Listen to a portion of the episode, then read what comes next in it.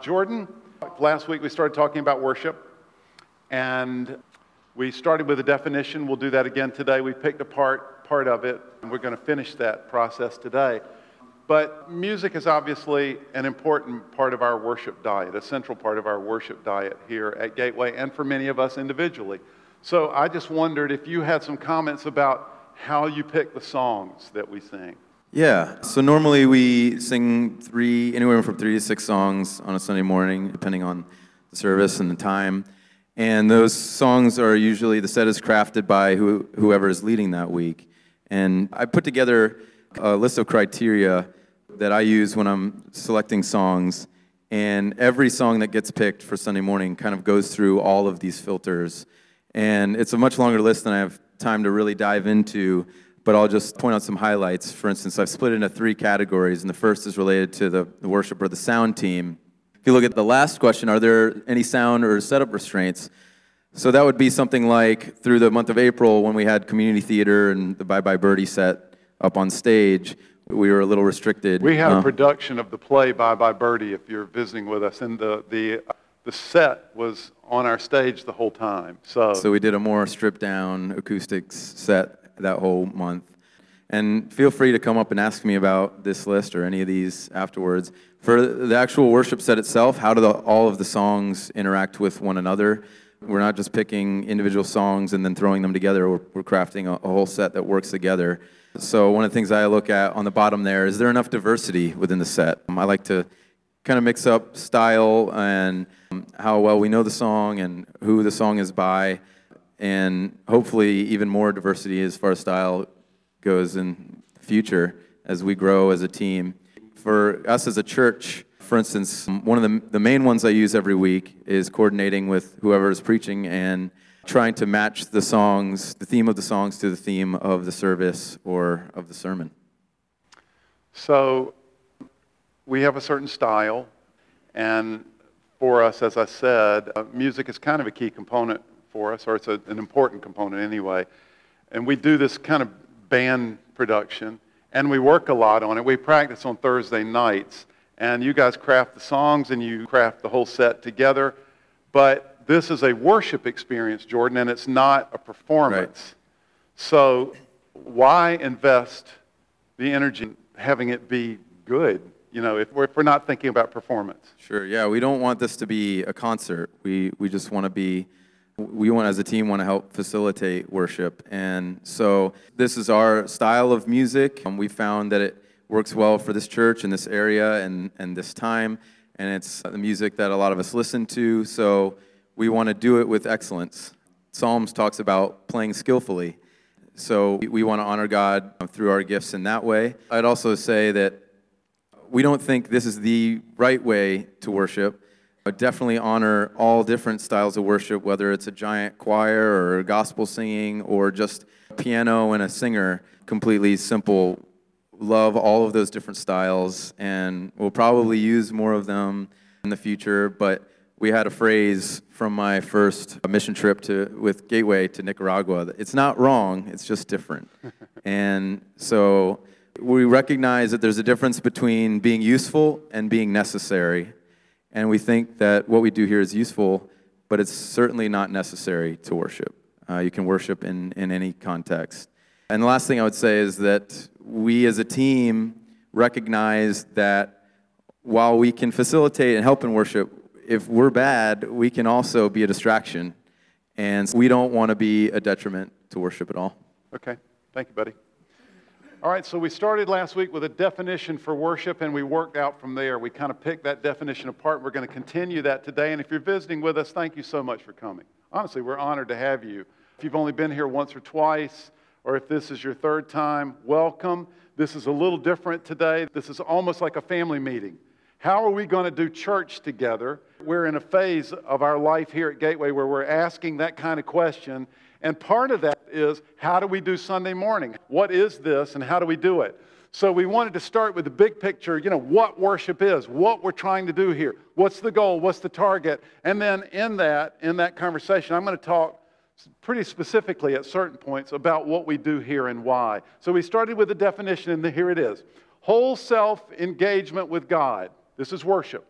whole self engagement with God on the terms that He prescribes and in the way that He alone makes possible, including adulation, devotion, and reverential acts of submission.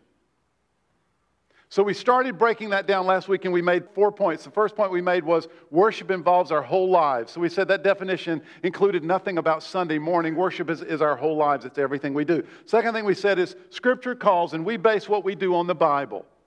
So Scripture calls for worship that is true as opposed to false. In other words, it must be done in the way that He prescribes. There's a wrong way to worship. That's noted throughout the Bible in many examples. It's happened in all of our lives individually at times. Third, true worship is our response to God's activity on our behalf. We're not making it up. We're not going in and seeking after something. We're responding to what God has done on our behalf, essentially.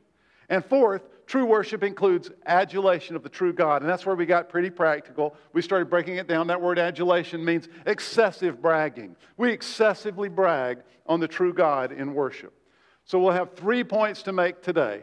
And the middle point is really the preaching point. That's where we're going to focus. But point number one true worship includes expressing our devotion to the true God. So it, remember, it includes adulation, devotion, and submissive acts of service. So true worship also includes expressing our devotion to the true God. So our worship is not just about, you're awesome, Lord, you do wonderful things, thank you. It does include that, and that's adulation, as we said last week. But true worship also includes devotion. The biblical words associated with the theme of devotion are love and devotion. And the principal idea, don't miss this, the principal idea behind our devotion is commitment. I'm going to say more about that in point number two. But let's just get an idea of this devotion aspect of worship by looking at Psalm 37, 1 through 4, and Psalm 18. Psalm 37 Do not fret because of those who are evil, or be envious of those who do wrong. So this begins with instruction. Don't be about envying pe- the people around you. For like the grass, they will soon wither, like green plants, they will soon die away, giving us this eternal perspective. And now we get to the worship part. And notice the kind of themes trust in the Lord and do good, dwell in the land, enjoy safe pasture. Take delight in the Lord, and He will give you the desires of your heart. Take delight is an expression of worship, but notice the companion piece to that trust in the Lord. It's about commitment. Go to Psalm 18, and we're going to read this one together. It's the same kind of theme, same kind of loving God, delighting in the Lord, and these other themes that are associated with it. Let's go old school. Let's uh, some spiritual aerobics. Let's stand out of reverence for God's word. And we're going to read together Psalm 18, 1 through 3. I love you, Lord, my strength. The Lord is my rock, my fortress, and my deliverer. My God is my rock in whom I take refuge, my shield and the horn of my salvation, my stronghold. I called to the Lord who is worthy of praise, and I have been saved from my enemies. And don't sleep on the idea that he said, I love you, Lord. And then instantly he begins to talk about how great God is. And from that, he acknowledges, I've acted, I've called on the Lord, and he's been my refuge. You may be seated. Expressing our devotion in worship is why our prayers often focus not only on love for God, but also on our commitment to Him and our surrender to Him. So, in the model prayer, Jesus taught us to pray, and he said, Our Father who art in heaven, hallowed be your name. That's a way of saying your name, your character, your reputation is awesome, it's great, it's set apart, there's nothing like it, adulation. And then he says, Your kingdom come, your will be done. In my home this week, and at work this week, at school this week, this afternoon in my agenda in what I'm going to try to get accomplished. I want your kingdom, I want your will to be done, even as it is in heaven, perfectly so. We are devoting ourselves by Him, and that act of devotion is is a commitment to Him, committing ourselves to Him. This is why we sing songs at Gateway like, Lord, I give you my heart, I give you my soul. You get the idea. It's a song of commitment. Or we sing the old hymn, Take my life and let it be consecrated. I'm giving myself to you. This is an act of devotion. The principal idea is commitment. This is also why we use confessions in worship. and we will in a little while today. We'll say a statement of faith leading us into this meal. We use confessions because our devotion carries with it the idea of commitment. I'm committed to this set of beliefs, to this truth. Point number two. And as I said, if you miss everything else, don't miss this. This is where we're going to hunker down for a minute. True worship is an action, it is not primarily interior. True worship is an action, it's not primarily interior. If you're familiar with the Psalms then you, in the Old Testament, then you know the language of worship. It, it often features themes like lifting up your voices, lifting up our hands, bowing down. Worship is an action, it's something we do alone and with others. Remember, in the world of the Bible, love was primarily and overwhelmingly understood as an action. There's an emotional element, of course, but it's far more subtle element than it is in our culture the Bible was a culture of arranged marriages. And some of you come from African cultures where it was predominated by arranged marriages. In Indian culture, at least a generation or two ago, it was almost overwhelmingly arranged marriages. Some of you are from arranged marriages. The idea of finding the love of our lives, and with love there being defined or understood as this passionate heart flutter, that idea didn't really exist or it, at least it was very secondary. Now, I'm not saying that emotions aren't critical to worship, nor am I saying that the heart is not engaged. That's, of course, not the case. But technically, the heart is more involved from a biblical perspective when we're talking about adulation. Adulation, as we said last week, is associated with thanks and praise. And when we thank God, we do so from a place of deep, heartfelt gratitude. So, Lord, you're awesome in all your ways and all your works. This is where the heart is engaged. But when the biblical author says, I love you, Lord, what he means is closer to, I surrender to you and I will serve you with all my heart, than it is to, I feel passionately toward you and my heart is worn by even thinking of you. Let me say that again. When the biblical author says, I love you, Lord, what he means is closer to the idea, I surrender to you and, I, and I'll do whatever you say, than it is to the idea of, oh, I, am so passionate about you and, and I, I'm warmed by even thinking about you. I had my first crush in the fifth grade.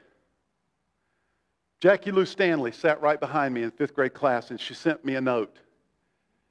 Do you like anyone in the class? Yes, box, no. Box. She passed it up to me. I checked yes passed it back. Who is it? Passed me the note back. I wrote back, I'm not going to tell. She wrote back, Are they in the first row, second row, third row, or fourth she knew it was her. I had a series of crushes in high school. I remember being in the 10th grade, and I would go six halls out of my way to make sure I could just pass her. We, we didn't have any classes together just so I could pass her in the hallway. What's up? there were a series of these. You can tell by that just how effective I was. My biggest crush of all was on my wife, Diane. First time I met her. Massive crush. I never had a crush on Jesus. And I don't think he's disappointed by that. I don't think that's what he's looking for. He's looking for commitment. He's looking for my life. He's looking for me to be all in. So, how does this relate to our conversation about worship? Well, some of us have become convinced that what we're looking for in worship is heart flutter.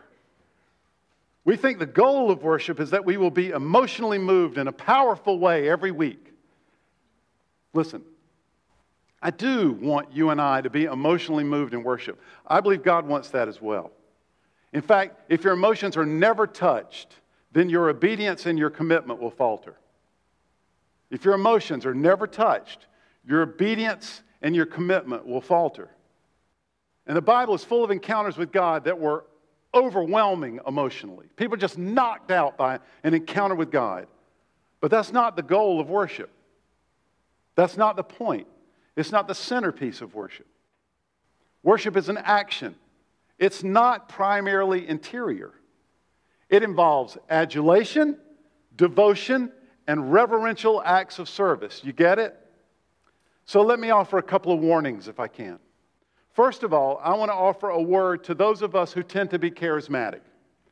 You may have grown up in a Pentecostal setting, or in college, you got exposed to charismatic worship and you!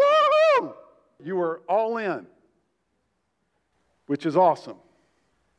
Here's the warning if in our worship we spend time and energy straining to feel God's presence or straining to hear God's voice, we are in danger of making our worship time about ourselves and not about God. We're in danger of making our worship about our experience and not about our adulation, devotion, and submission. Now, let's not throw the baby out with the bathwater. Of course, we should be listening for God's movement when we worship Him. Whenever we experience emotion here in worship or on our own, we should lean into that. Allow it, follow it a bit. It may be that it's purely emotion. Sometimes goosebumps are just goosebumps. I can't remember the title of it, but Jordan was telling me the other day about an article he read that something like God is not in the synthesizer. You know, sometimes the music can make us feel goosebumps, and sometimes those are just goosebumps. But sometimes God's in it. So don't discard it too quickly. In the same vein, I'm not trying to suggest that worship is rote confession and declaration. That's why some of us have left liturgical settings. They, they seemed lifeless and not real, frankly. People just saying words. But don't chase the opposite direction. Don't chase some emotional experience with God and make that the point of your worship. Worship is an action, it is not primarily interior. That's a warning to those of us who tend to be charismatic in our worship habits. And we've got that here at Gateway. You're in the closet, but we got it. But we also need to hear a warning to those of us on the opposite side of the street. Some of us never seem to experience God, our emotions are never really engaged. We need to be warned as well. Psalm 62 8, and I could have used a lot of references. Psalm 62 8 says this Trust in him at all times, you people. Pour out your hearts to him, for God is our refuge. The heart is involved in worship, the heart is involved in a relationship with God. Worship of God is whole self engagement with God mind, body, will, emotions. So if we are someone whose heart is never really engaged in worship, it occurs to me that there are three possible explanations. You may have another, but there are at least three possible explanations for why our heart is not engaged in worship and whether or not that's okay. Uh, explanation number one we are there in worship to, to give God all that we can of all that we are. We are choosing to devote ourselves to God. We are offering praise to God, but we're just not typically very emotional or very demonstrative people. As I said last week, we are a computer engineer, which is another word for lifeless. Just kidding. In life in general, we're not very demonstrative. One of our strengths may be that we're very steady emotionally. We can be boring at times, but boring can be good. This doesn't mean that we never experience emotion in worship or more generally in our relationship to God. It means it's pretty rare for us, but that's okay. We have other strengths. We just need to remember to enjoy the emotional encounters when we have them and remember your emotional encounters if that tends to be your disposition. It helps with your commitment. Second option something is blocking you emotionally. And this is not okay. What I mean is, you have no problem going nuts when India beats England in cricket or when the Capitals win the Stanley Cup. But when it comes to worship, you're disengaged, you're not in, you're physically not in, you're emotionally not in, you're removed. Now, this is another sermon, but let me say for now, this is not okay you're not in a good space. And I encourage you not to continue to live with this. Just because you've gotten used to it doesn't mean it's okay or that it's normal. At one point, Old Testament leader Nehemiah exhorts his followers and he says to them, he's, he's telling them, don't grieve. He's, it's just an exhortation. He says to them, the joy of the Lord is your strength. See, you are allowing yourself to be cut off from a significant source of strength if you continue to live emotionally cut off from God. So, just two quick pieces of advice. Number one, acknowledge it. I may be emotionally stunted in my life or in the area of worship. Number two, get someone to pray for you. This is not a good space to be in. You're cutting yourself off from a source of strength. Third possibility, it may be and we have to be honest about this. It may be that you've never really made a heart connection with Jesus. You've never really understood and acknowledged all that He's done for you and what He's doing even now. You've never had a moment of recognition and surrender, a moment so dramatic that Jesus Himself called it being born again, like starting over completely. What if today is the day for that? I'm not talking about religion. I'm not talking about coming to church. I'm talking about recognizing that your self ruled life has left you far short of what you long for. Recognizing that you have violated God's design for you. You've not done what He desired, and you've violated your own conscience. You may have been sensing truth in what you've heard in, at Gateway or in a place like Gateway. You may be sensing it today, right now. You may want to step into that truth and it's easy to do. You need to, on your knees, at least emotionally and in your heart, you need to let him know I've blown it. I'm far from you. I need you in my life. Jesus, I believe that you died and literally rose from the dead, and I believe that that has an impact on my life. I believe it relieves the burden of my life. I surrender to you. I worship you. Please come into my life. Fill me with your presence. Help me to know you and to grow in you from this day forward. If you're able to say that and mean it, then look for your heart to change. It will. Okay, big point number three True worship involves reverential submission. True worship involves reverential submission. This was the central idea behind the Old Testament sacrificial system. The Old Testament saints brought gifts of sacrifice and surrender to the great God. It was almost like, and this is how they would have understood it, it was almost like a lesser king paying homage or paying taxes to a greater king or a conquering ruler. The words associated with this theme biblically are surrender and bow down and fear the Lord. And you'll find these same themes in the songs that we sing here at Gateway, and you find these themes often reflected in the manual of worship, the psalm. Let's look at Psalm 66 and Psalm 89. Say to God, How awesome are your deeds! So great is your power that your enemies cringe before you. All the earth bows down to you. They sing praise to you. They sing the praises of your name. So he's telling them to come with a reverential act of submission. Come and say to God, How awesome are you, God? You're so awesome, your enemies are afraid of you. Then he says, Come and see what God has done, his awesome deeds for mankind. He turned the sea into dry land. In the rest of this psalm, he's going to chronicle all of God's great deeds. They passed through waters on foot. Come, let us rejoice in him. He rules forever by his power. His eyes watch the nations. Let not the rebellious rise up. What he's causing in you and I is this reverential submission to God. And then he's going to tell us to come and bow down. All right, Psalm 89. Same kinds of themes. Let's do some uh, spiritual aerobics. Go old school with me and let's stand out of reverence for God's word and we're going to read this one together. Psalm 89. The heavens praise your wonders, Lord, your faithfulness too in the assembly of the holy ones. So hold on for a second. This assembly of the holy ones, there are some scholars who believe that that assembly of the holy ones is maybe the royal family and its counselors or a collection of priests. Perhaps more believe that that assembly of the holy ones is even saints in heaven and angels. Let's go on for who?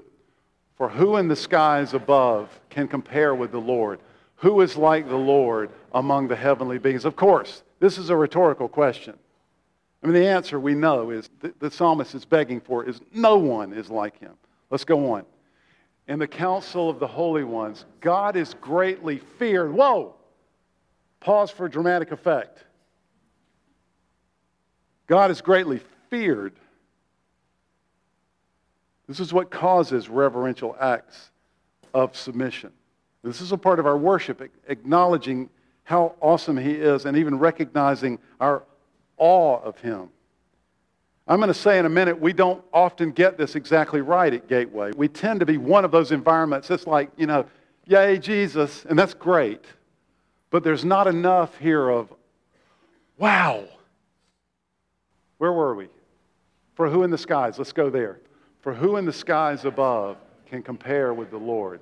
Who is like the Lord among the heavenly beings? In the council of the holy ones, God is greatly feared. He is more awesome than all who surround him. Who is like you, Lord God Almighty? You, Lord, are mighty, and your faithfulness surrounds you. You rule over the surging sea. When its waves mount up, you still them. You may be seated. I want to acknowledge something here. And this doesn't have a therefore. I don't have a solution. We need to be honest because this is a family meeting this morning. I think we struggle with this as a culture here at Gateway and at all churches like Gateway. I don't think we adequately express reverential submission in our worship. I was listening to an interesting podcast this week, Terry Gross Fresh Air. She was interviewing Paul Schrader, who has written and I believe directed the new movie First Reformed. You may have, some of you may have seen this, but you, many of you have seen that it's out. It's supposed to be a good movie. Paul Schrader's an interesting character. He's been writing movies since the 70s, and a lot of his movies are pretty rough. Uh, uh, he wrote Taxi Driver. Some of you remember that movie, and Raging Bull, both of which starred De Niro as a freako. But this movie is about a priest in the Dutch Reformed Church. And it sounds like a fascinating movie. This priest has an emotional crisis and a crisis of faith. Something dramatic has happened in his life. To just set up a super interesting dynamic the church that this priest, and Ethan Hawke plays the priest, he was also in on the interview. The interesting dynamic for this priest, the church has essentially died. It's now really, it's an historic site and it's a museum in effect. It's in upstate New York. And the church, the building, is owned by a local megachurch. Interestingly, a megachurch that probably has a worship ethos a little bit like Gateway, bigger and better you know, kind of like Gateway. And Schrader sets up that dynamic intentionally so. He said this at one point in the interview, it's really fascinating. He said he feels like worship in the contemporary church today, and he understands worship well. He grew up, by the way, in the Dutch Reformed Church, went to Calvin College, and you know was a pretty confirmed Calvinist Christian evangelical, and then rejected that and ran away from it. And now, later in his adult life, he's kind of warming up again to his faith. He says, you know, you can run away, but you can never really get away. So he says that he believes church today, and I think with some insight, has divided into two streams. I'm going to quote him here. One of those streams is, this is at least the church in America. One of those streams is what he called the old traditional devotional service based on silence and Bible study. The other stream, he says, based on the arena, which is entertainment based performance. He's very generous and gracious. He allows that there are good Christians in both, and he believes that both are, as Jordan said this morning, you know, he didn't use these terms, but they can be useful. They're not necessary, but they can be useful. He says he favors the silence model because it allows for, listen to this, it allows for boredom. And he says, people don't go to church because they're bored. People go to church to get bored because there's nowhere else in life right now where you can get bored. Our lives are so full and we are so frenetically connected, you don't get bored anywhere else. So I go to church to get bored. And it helps me organize my week. Interestingly, don't you think, to the degree that Schrader is right, I believe that our worship style, our worship setting, is influenced by the arena, by the performance based service. And it may be that in that, and it's appropriate, it's a wonderful way to worship God, but it may be in that we miss a little of the reverential submission. Ethan Hawke followed that up. She asked Ethan Hawke about his religion, and Ethan Hawke was fascinated. He goes to an Episcopal church in New York City, and he said he loved Schrader's phrase, he added to it. He said, I love your phrase, institutionalized boredom. He said, I realize that's why I go. It allows my mind to do some good and creative things. And he lamented the fact that he hasn't introduced his children to enough of that. I don't know if we allow enough of that here at Gateway. If, if we facilitate, if we foster enough of reverential acts of submission. By the way, I don't have a therefore. This is a family discussion.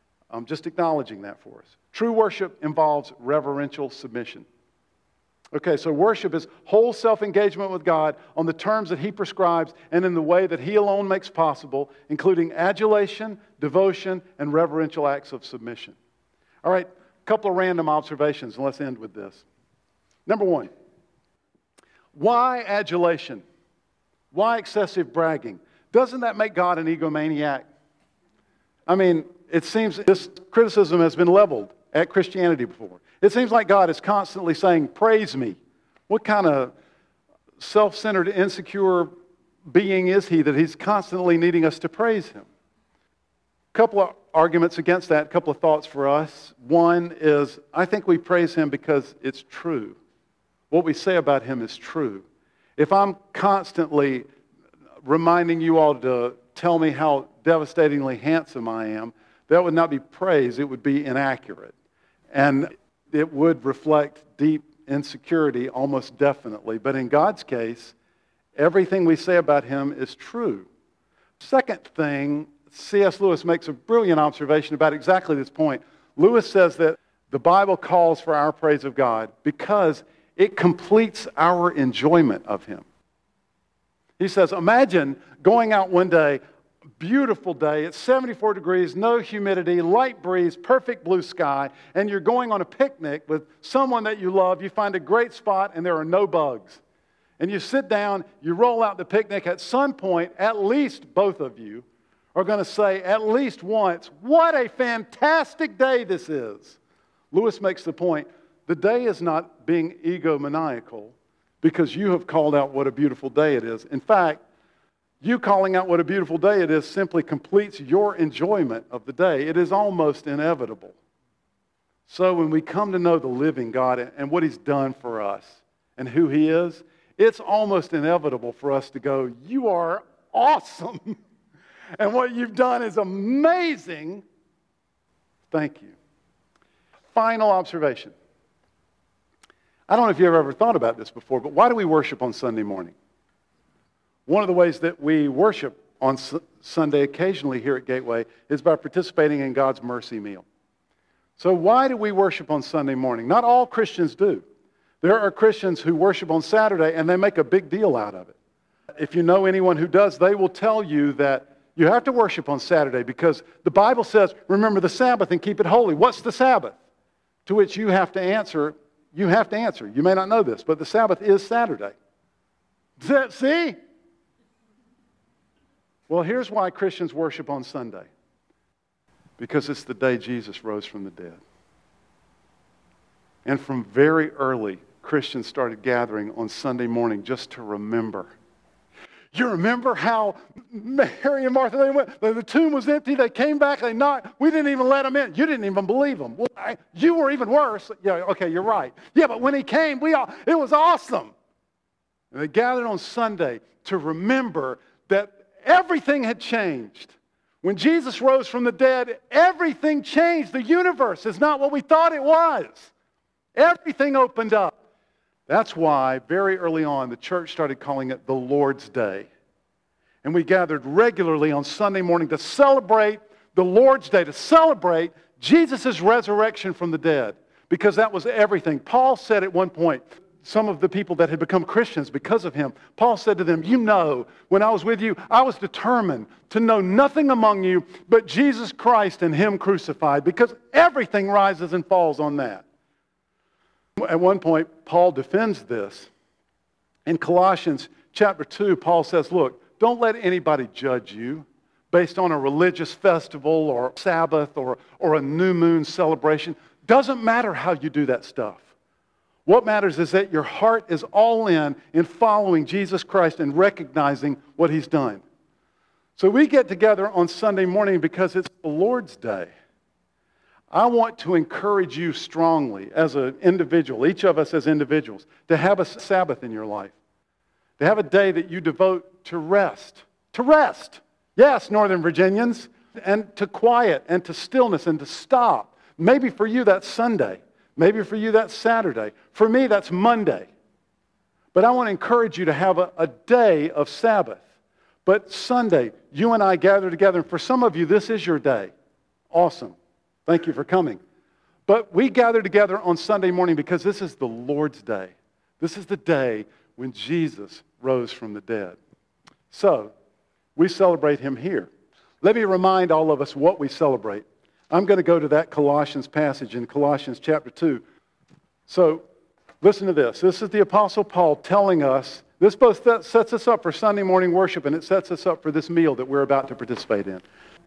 Paul often, when he's explaining what happened with Jesus, he uses this kind of legal argument. It's almost like we're going into court and we're finding that there's this terrible debt that we owe because of our sin. Now, some of you have wrongly been led to believe, or you've thought in yourself, okay, well, really, I'm not that bad of a person because look at all the good stuff I've done. That's almost like the husband saying to the wife after he's just beat her up. You know, let's forget about that because think of all the good stuff I've done. When we violate God's law, that has universal and eternal consequences that we cannot bear. We cannot live under the weight of that, and we cannot reconcile that. And God knew that. God knew that, that His creation, human beings, were violating His principles and would be forever separated from Him. So, this is what Paul says when you were dead in your sins and uncircumcision of your flesh, you were dead. God made you alive with Christ. He forgave us all our sins, having canceled the charge of our legal indebtedness, which stood against us and condemned us. He has taken it away, nailing it to the cross. I'm going to give you an awesome uh, analogy here in a second. And having disarmed the powers and authorities, he made a public spectacle of them, triumphing over them by the cross. Here's the analogy. Years ago, Humphrey Bogart did a movie where he was a bad guy and he goes in and he's holding this uh, family hostage and he's got a gun pointed at them, and you know, the family's all distressed. At a certain point, Humphrey Bogart dozes off. The father goes over and takes the bullets out of the gun. And then Humphrey Bogart wakes up and grabs the gun again, and he doesn't know what's happened. Nobody else knows what happened. They're all asleep. And the father looks at the son and he says, When I tell you, I want you to run. I want you to go to the back door and I want you to run and I want you to go get help. And Humphrey Bogart says, Yeah, you do, I'm going to fill you with bullets.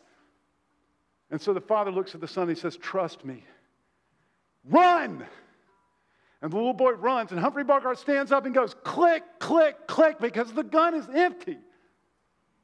That's what's happened because Jesus died on the cross. All that stands against you is empty. And what happens in your life is click, click, click. And once a week, every Lord's Day, after Jesus was resurrected, Christians would gather together and say, Remember. And you know what it means? It means that we're free. That's what we do in worship on Sunday morning here. With our whole self, we engage with God on the terms that, in the way that He prescribes, in the way that He alone makes possible because of what He did. And it includes adulation and devotion and reverential acts of worship and submission. All right. So you are invited this morning to cap off our worship with a participation in God's mercy meal. Audiovisual aid reminding us of the tremendous sacrifice and the freedom that's ours. So if you are visiting us today and you can participate in your fellowship, you can participate here. If you have never made that heart connection with Jesus, then I want to encourage you in the next few moments, do that. Don't come without it, but arm yourself with that as you come. To prepare our hearts for this, we're going to do what Christians have done for generations. We're going to confess our sin. We're going to take all of the mess that's in us, and there is mess. You guys are no picnic. We're going to take all the mess that's in us and we are going to deposit it on Him. We're going to vomit on Him. And He's going to receive it and cleanse us. And then we're going to confess. We're going to make a declaration of our faith to Him. Blessed be God, Father, Son, and Holy Spirit. This is us. And blessed be His kingdom, now and forever.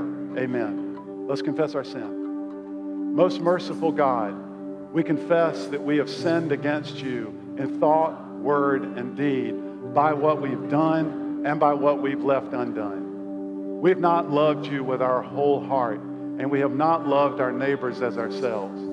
We are truly sorry, and we humbly repent. For the sake of your Son, Jesus Christ, have mercy on us and forgive us, that we may delight in your will and walk in your ways to the glory of your name. Amen. Let's pray. Father, forgive us. Lord, thank you that you promised us that if we confess our sins, you are faithful and just and will forgive us of our sin and cleanse us from all unrighteousness. And we receive that this morning. In the strong name of Jesus, we pray. Amen. Say to you, the body of Christ broken for you. That's awesome. And you're going to eat it. And then he's going to say, the blood of Christ shed for the forgiveness of your sins and you'll drink it. And then you'll go back to your seat. But let's prepare for that first choir. Let's sing a song. And I want us to sing this song reverentially. So let's sing the first verse of this beautiful song, and then we'll stand for the chorus. So let's, let's be seated. Lord, I come, I confess, bowing here I find my rest. Without you, I fall apart. You're the one that guides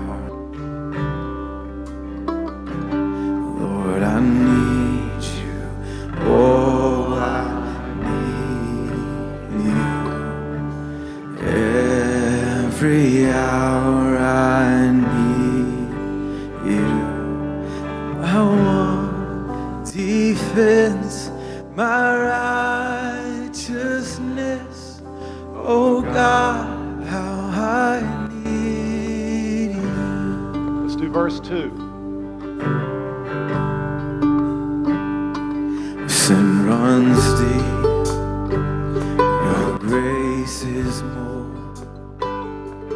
Grace is found, is where you are. And where you are, Lord, I am free. Holiness is Christ in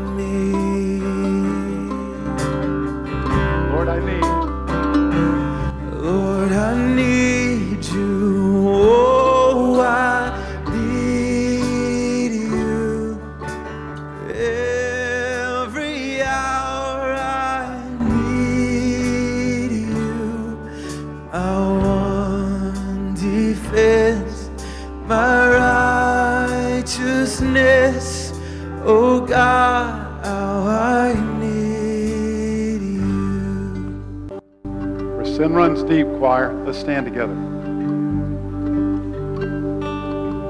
Runs deep. Your grace is more. Grace is found. Is where you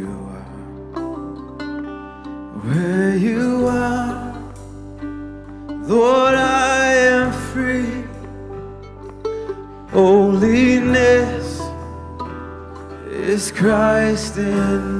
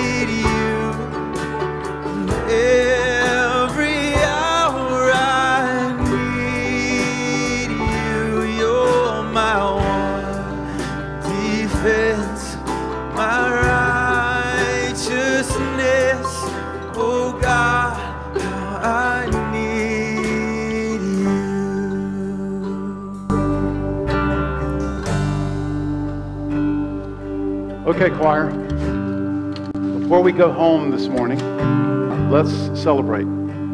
So I'm going to ask the team if they would lead us in a couple of songs of celebration. And you do your thing.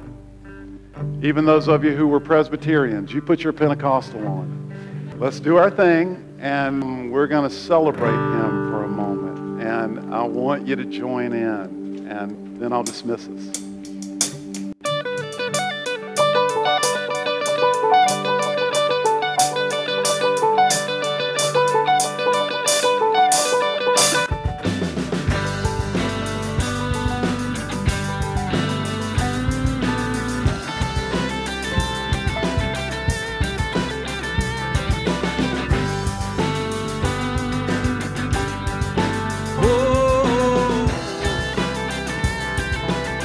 On the clouds. He's coming on the clouds. Kings and kingdoms will bow.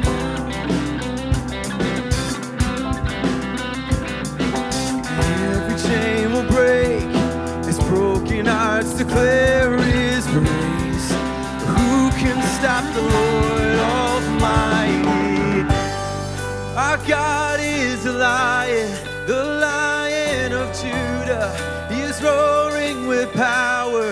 fighting our battles.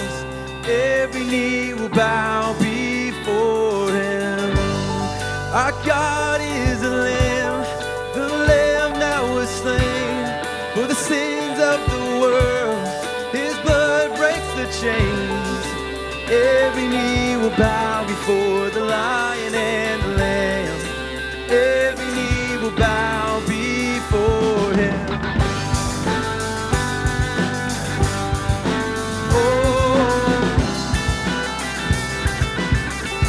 up the gate. Open up the gate. Make way before the King of Kings. God who comes to save is here to set the captives free. Who can stop the Lord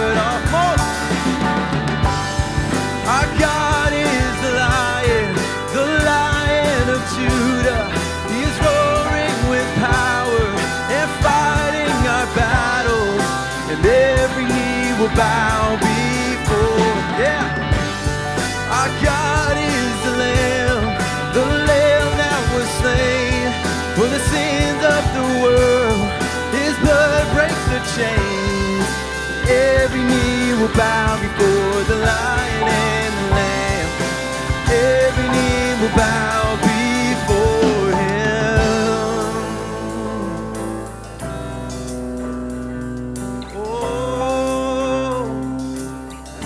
out. Who can stop?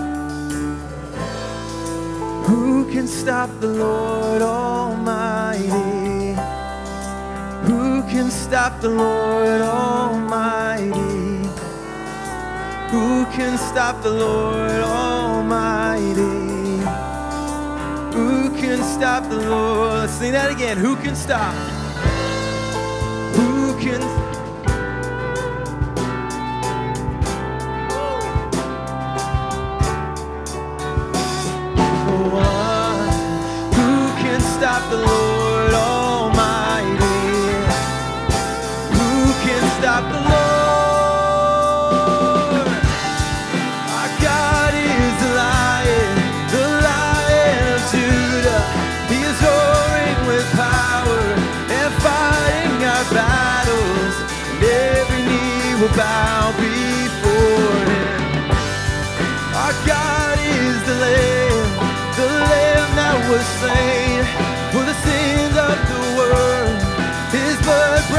Chains, and every knee will bow before the Lion and the Lamb. Every knee will bow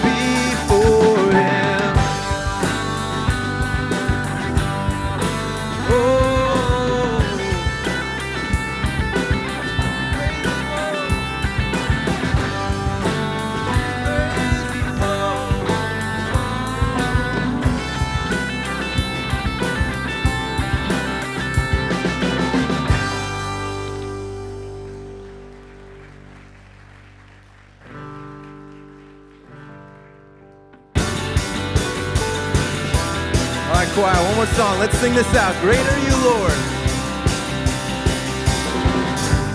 Great are you, Lord, mighty in strength. You are faithful, you will ever be. We will praise you all of our days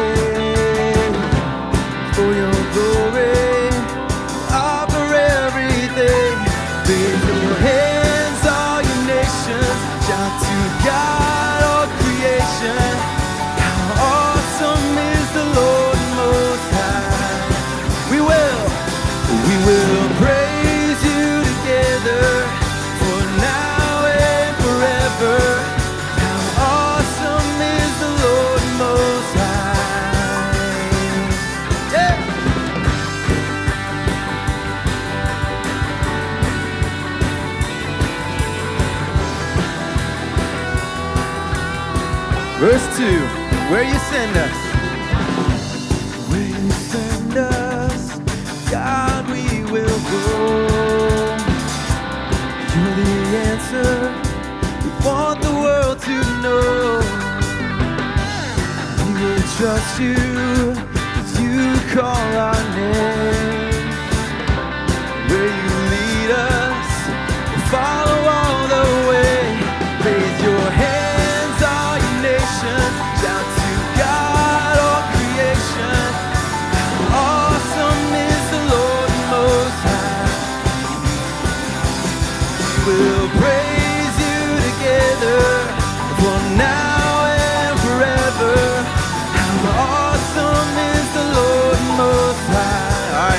Let's out. Hallelujah.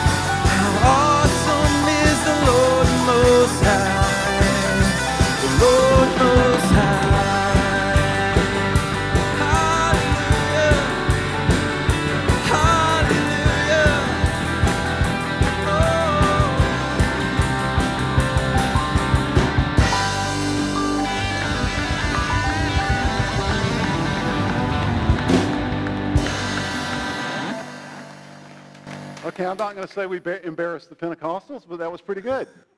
That's an odd thing, isn't it? At the end, we clap. Let's be sure that we recognize we're clapping to say, God is awesome. Amen. We're not clapping to say, good job, although kicking, Nate. that was really good. And not bad clapping, Gateway. It must be because we've got a lot more Latins than Africans in here because we have been dysfunctional as clappers for a long time. So thank you guys. It's awesome. Thanks so much for coming. Go in peace.